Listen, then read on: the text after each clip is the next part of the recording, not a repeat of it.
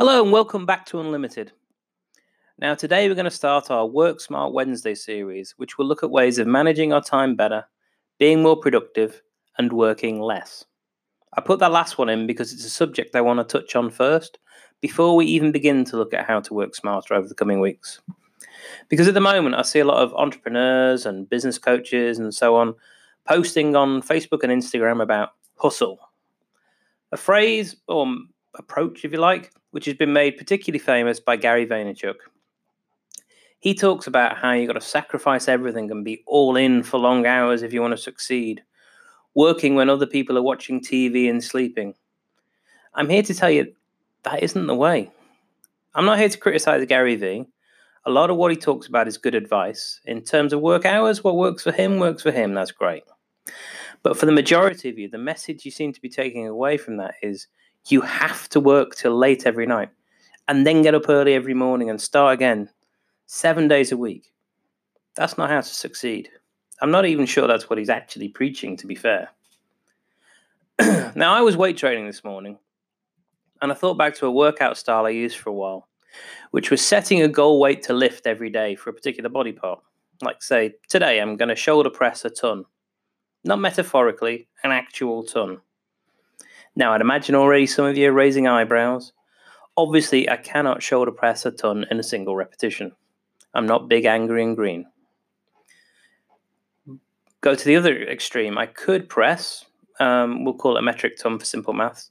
I could press a kilogram 1,000 times. That means I've pressed an actual ton. But that's going to take a long time too.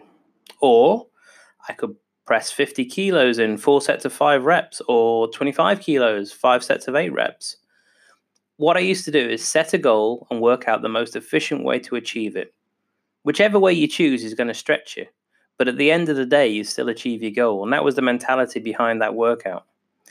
The hustle mentality that too many people seem to be applying at the moment is more akin to grabbing the bar, throwing a couple of weight plates on, and pressing and pressing until they can't move then, as soon as they can move again, they start pressing again and again and again. If you try that approach, it won't work. Your body won't recover, so it won't have time to build more muscle, so you won't really gain muscle.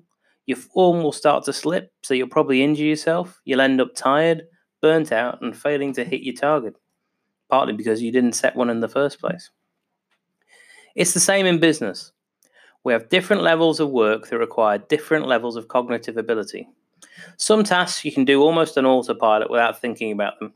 Some require intense concentration, lack of distraction, and the ability to think deeply. If you don't give your brain time to recover, then your cognitive abilities will become like the overused muscle.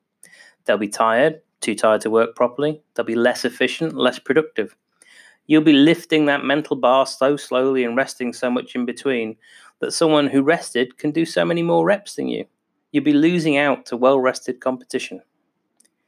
Now, I was always taught 50% of physical training is recovery. That's when the body does the real work.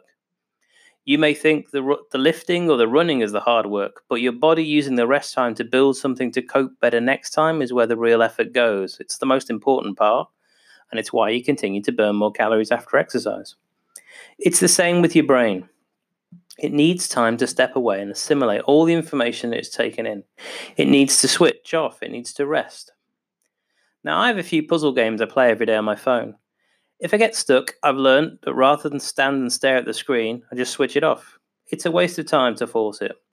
If I walk away and come back to it later, I always solve it fairly quickly because my brain had time to rest, my subconscious had time to think on it, and I've achieved what I wanted to achieve quicker, easier, and without wasting hours staring at the screen when I could have been doing something else.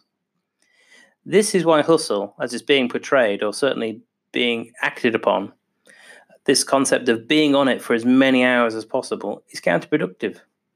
You become less efficient, less productive, and give your competition the edge. Which is why Work Smart Wednesdays will all be about achieving the maximum impact with the minimum time and effort invested. So I hope that gives you something to think about today. I look forward to picking up on this theme next Wednesday. In the meantime, have a great day. I'll speak to you all tomorrow. Bye.